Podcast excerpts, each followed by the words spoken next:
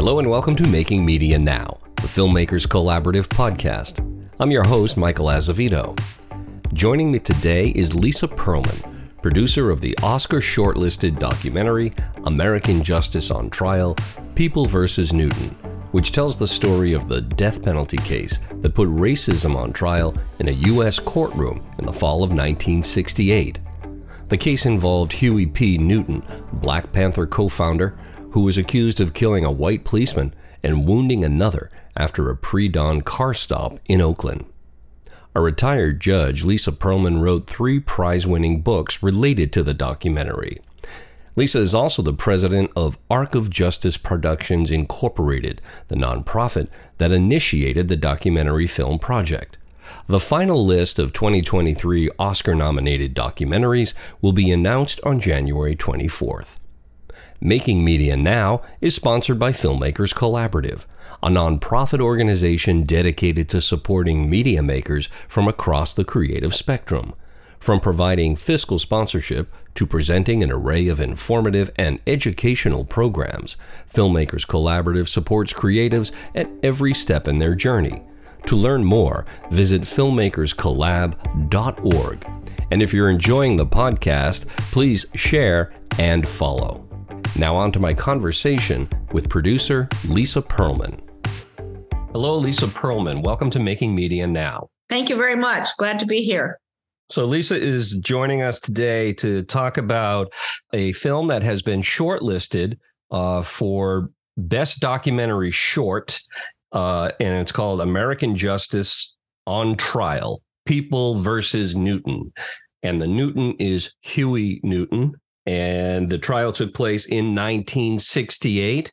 And the uh, the short list category is for the Oscars, which will be held in March uh, of this year. And we will find out whether or not the film made the final cut on Tuesday, the 23rd of January.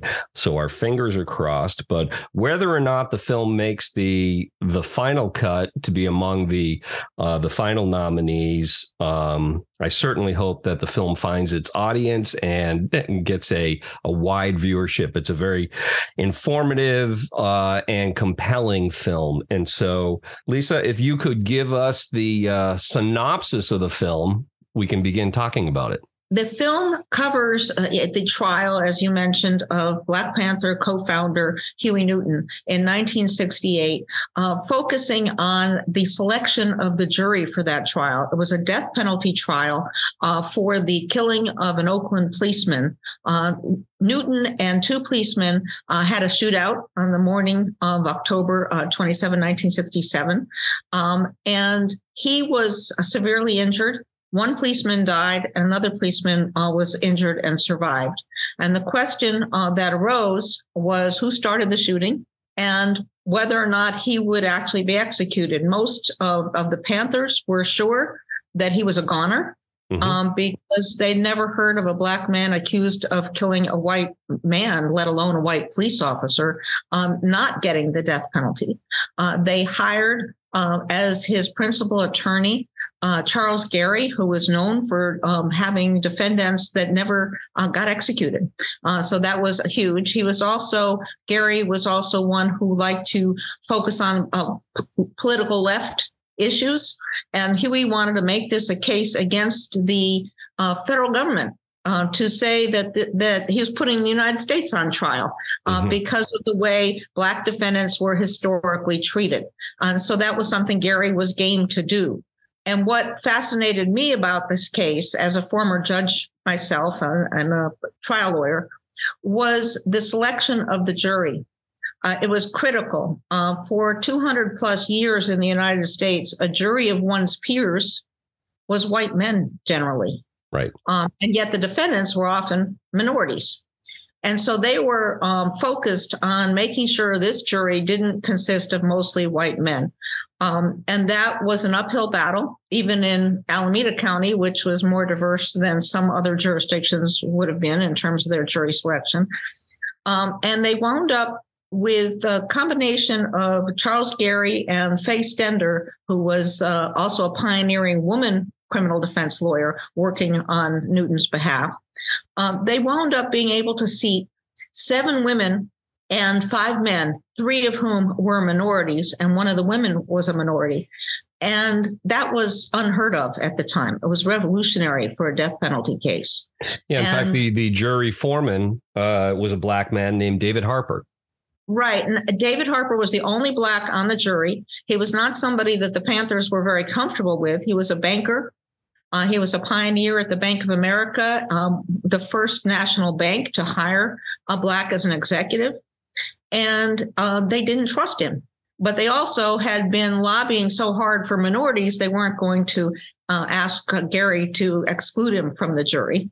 Uh, and then the uh, prosecution also was motivated to have at least one black on the jury because outside of the courtroom, you had the Panthers demonstrating every day revolution has come, time to pick up the gun. They assumed this was going to be an unfair trial. And, mm-hmm. and the prosecutor, Lowell Jensen, wanted the buy-in of the community that this was a fair trial.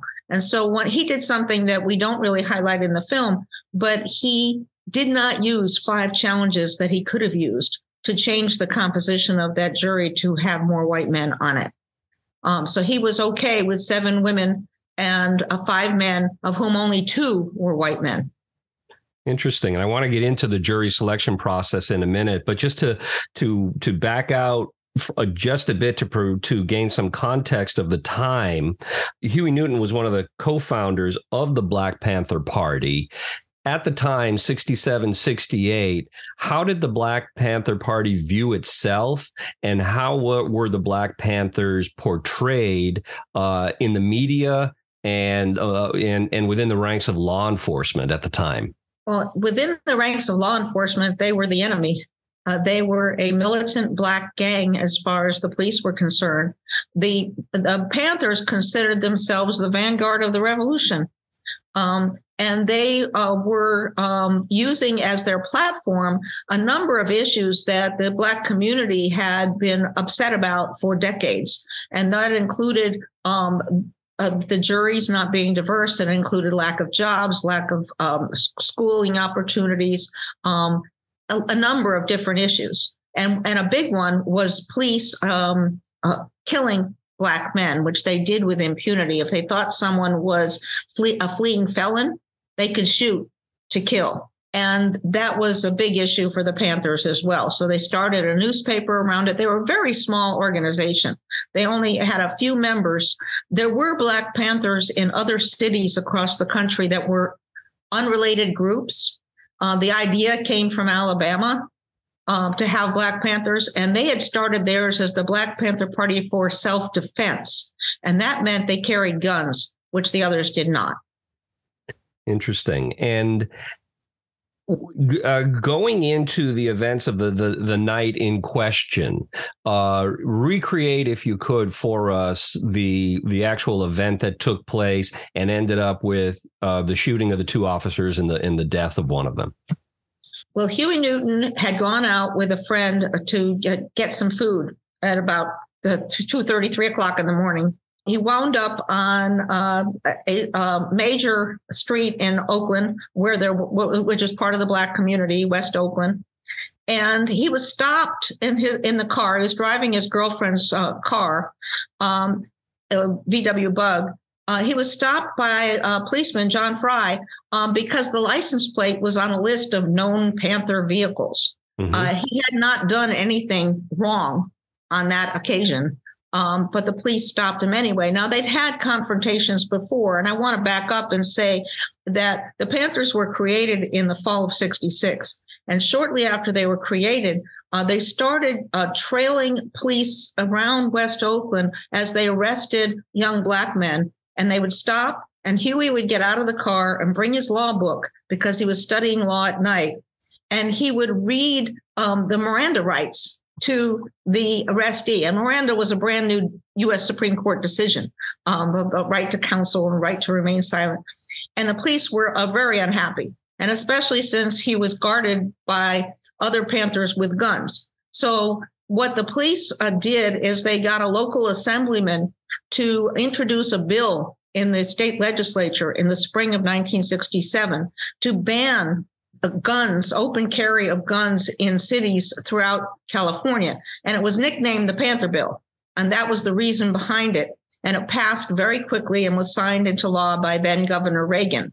Um, so that was not allowed anymore at the time of the confrontation in October of 67. In any event, there were different versions of what exactly transpired. Uh, the uh, st- uh, prosecutor alleged that Newton had a gun, but they never proved that. Um, Newton said that um, he was pushed down by Officer Frey and shot, and the jury believed that he was shot by the other officer who arrived as backup, mm-hmm. the surviving officer, Heanes. And that then New- Newton wrestled with Frey, grabbed his gun, and, and shot back. And why so was question, it so why was it so difficult to prove whether or not Newton actually had a gun? Was w- were there uh, forensics that were performed? You know, either on on Newton in terms of was there evidence that he had shot a gun? Uh, what was was a wep was were fingerprints the, the reason it was harder uh, at the time um, to do that, they did have forensics, was that the gun that uh, the bullets that killed Officer Frey were from his own gun. There were no bullets found from um, spent bullets from a third gun. There were a couple of um, clean bullets found on the site on the ground. And the question was whether those were Huey's or whether the officer had carried some extra bullets of his own that didn't match his gun. Mm-hmm. That was unclear. Uh, they never found a third gun. Uh, they actually never found Officer Frey's gun. What they did find uh, was Officer Heanes, who was the other officer, his mm-hmm. gun, and he shot it twice.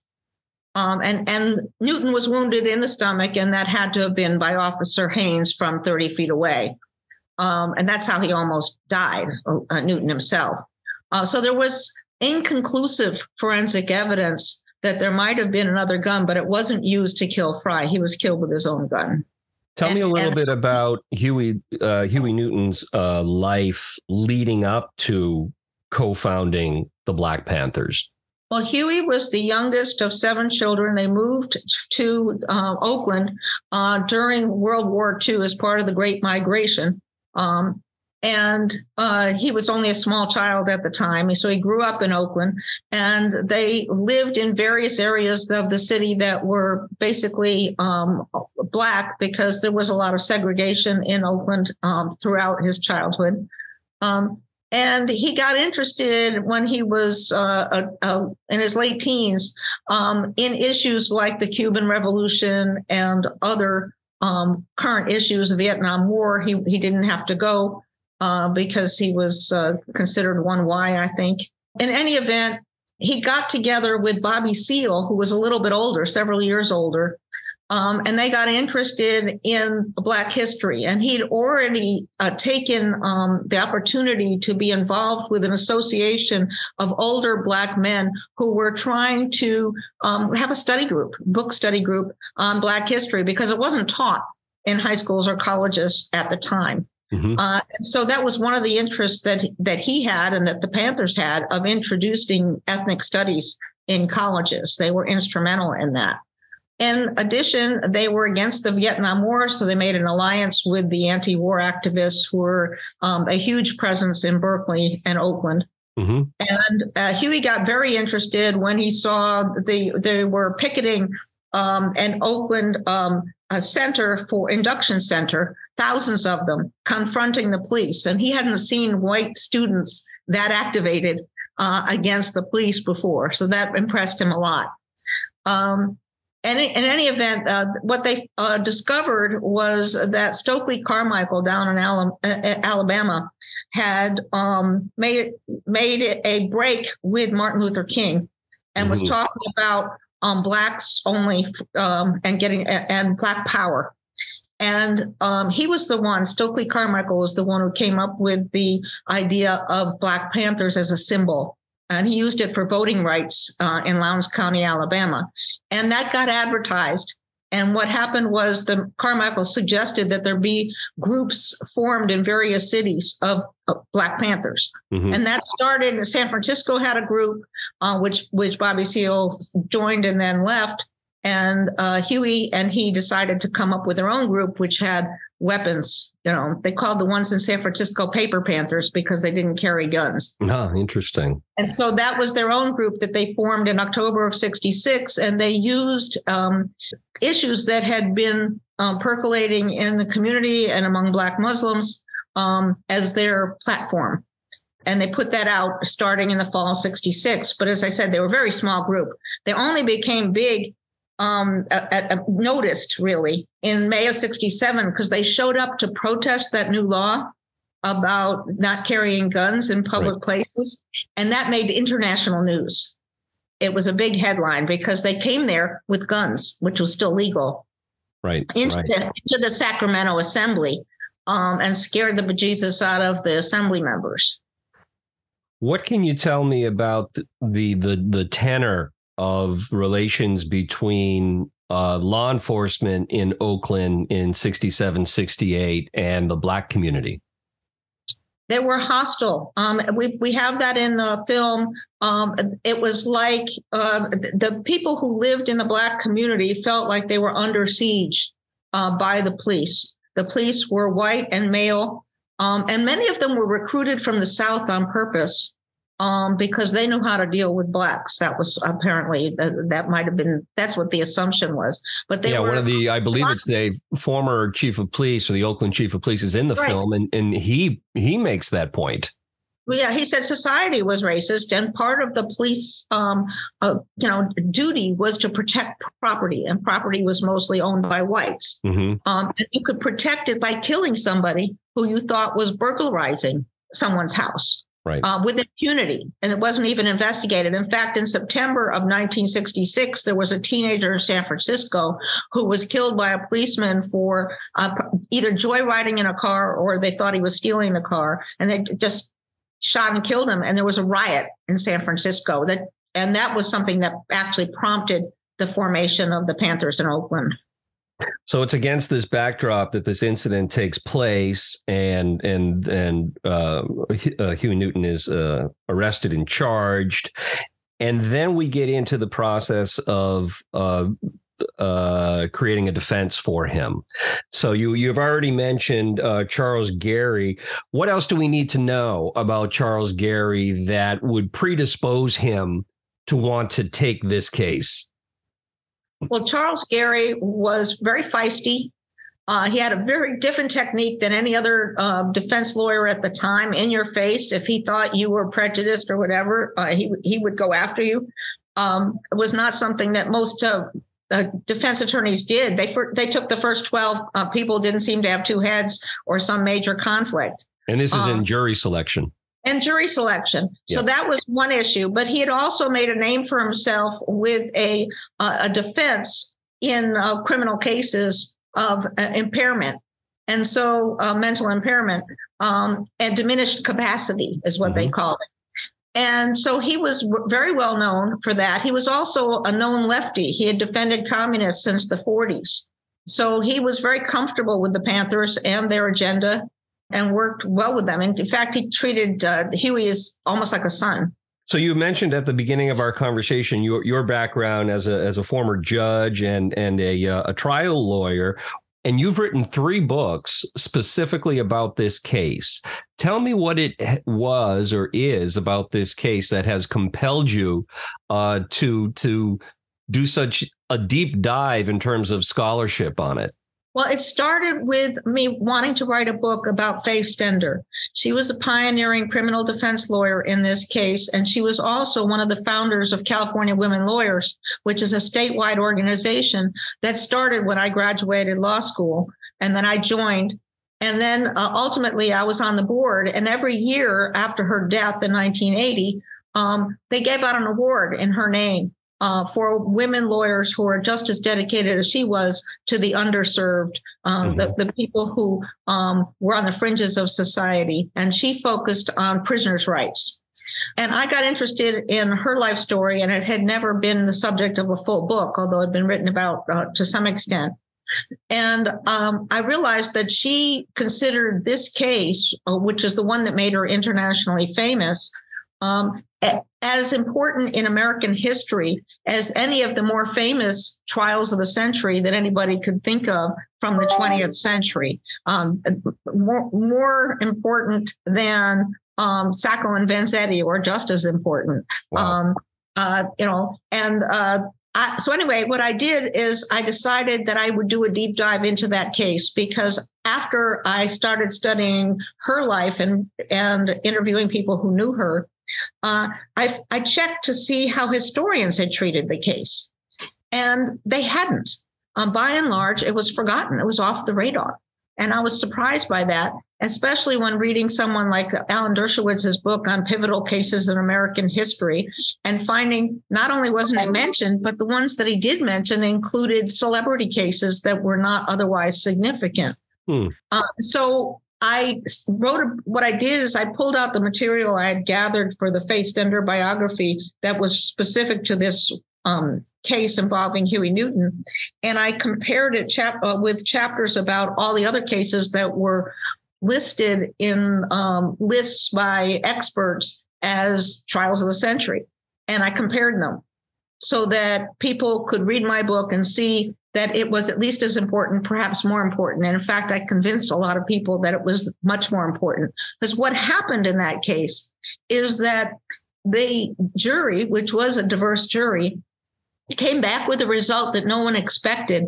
And a book was written the following year uh, to guide attorneys across country with the methods that were used by Faye Stender and, and Charles Garry to achieve what they did, which is this huge breakthrough. And it's called Minimizing Racism in Jury Trials. It became the Bible for criminal defense lawyers nationwide. So when you see a jury today that has women and minorities in it, we say, well, yeah, of course, they're part of the community. Um, that wasn't what was going on then. And it was all galvanized by this one case. So that prompted me to write that book, which is called The Sky's the Limit People versus Newton, The Real Trial of the 20th Century. Then I later published a biography of Faye Stender. Um, and I also published a third book, American Justice on Trial People versus Newton. And the reason I published that book is it's shorter. I wasn't comparing it to other trials.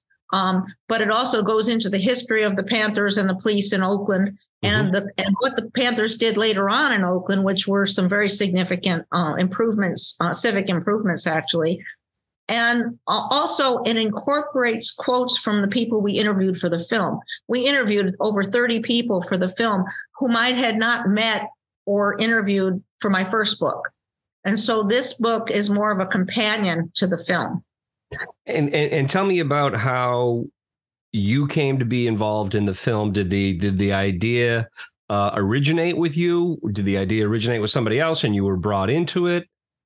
No, I originated the idea.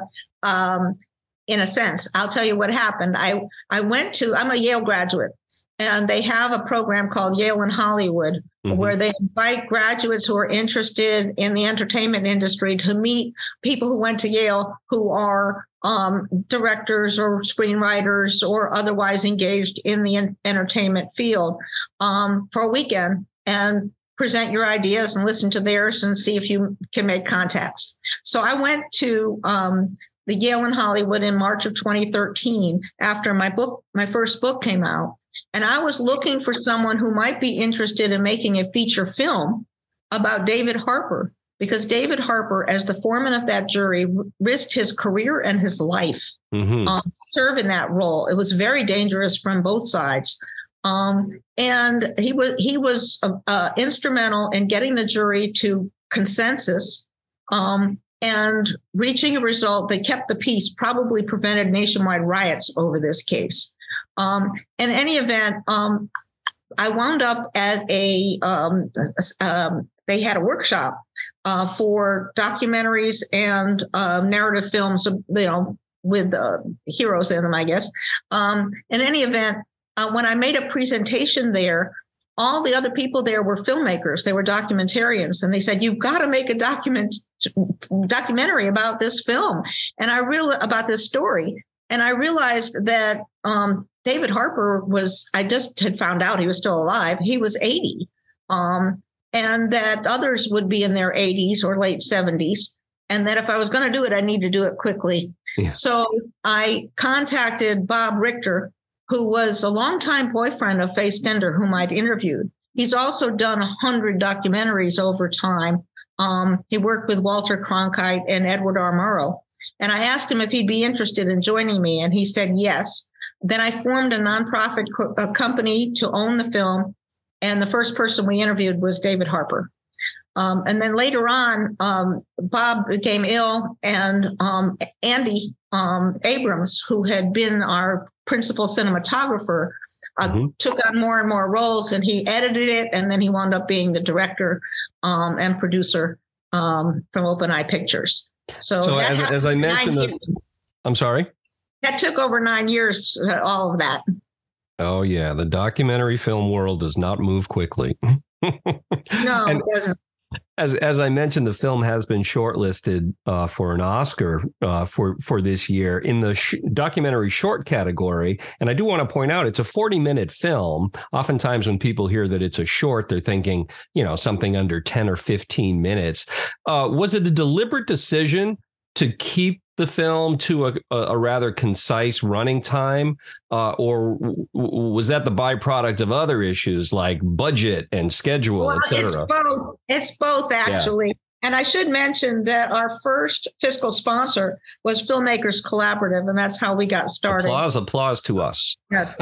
um, in any event, um, it it happened because of combination. We didn't have the funding for a full, for a feature length film because the the editing process would be so expensive, um, and archivals and all of that would have been too expensive. We have the footage. We have mm-hmm. enough material. Um, but also, I was very enthralled with the idea of making it just 40 minutes, which was suggested by, I think, Andy and uh, probably uh, one of our other collaborators, because I love the idea of having it go out there and be an educational tool and mm-hmm. be uh, in classrooms, um, high school, college, law school.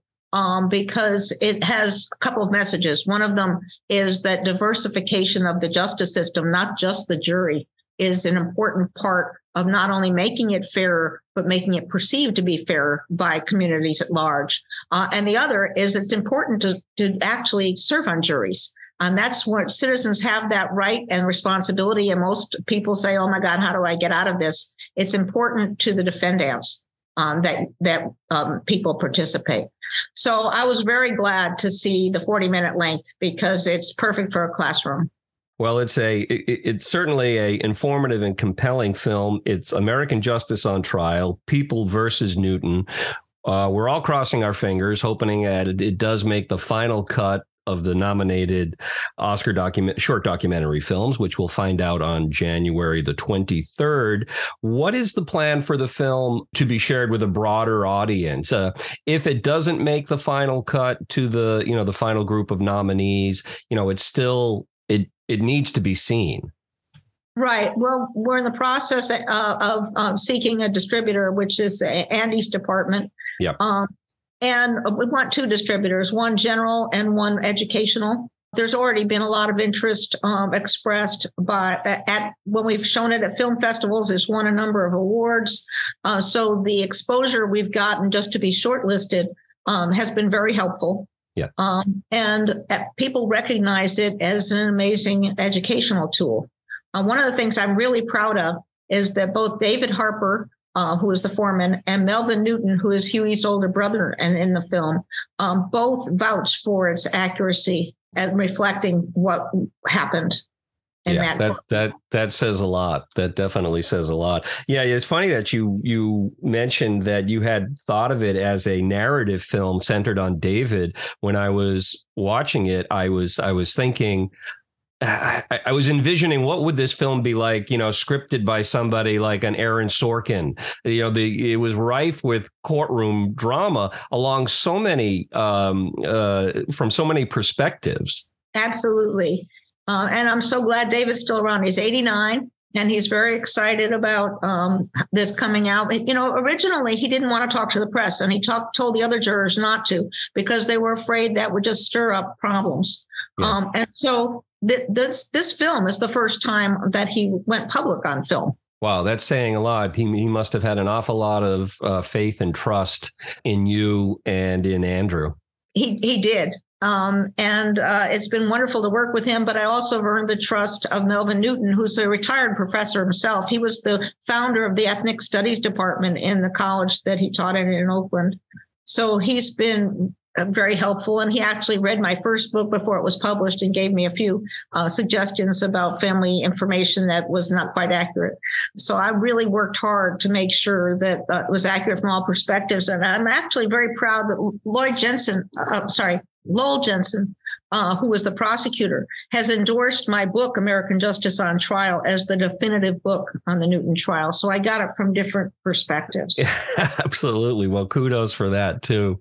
Well, our fingers will be crossed on January the 23rd. As I say, regardless of whether you move from the short list to the to the list of finalists uh, for the Oscar, this film most definitely deserves a, a wider audience. So I wish you great luck with the distribution process.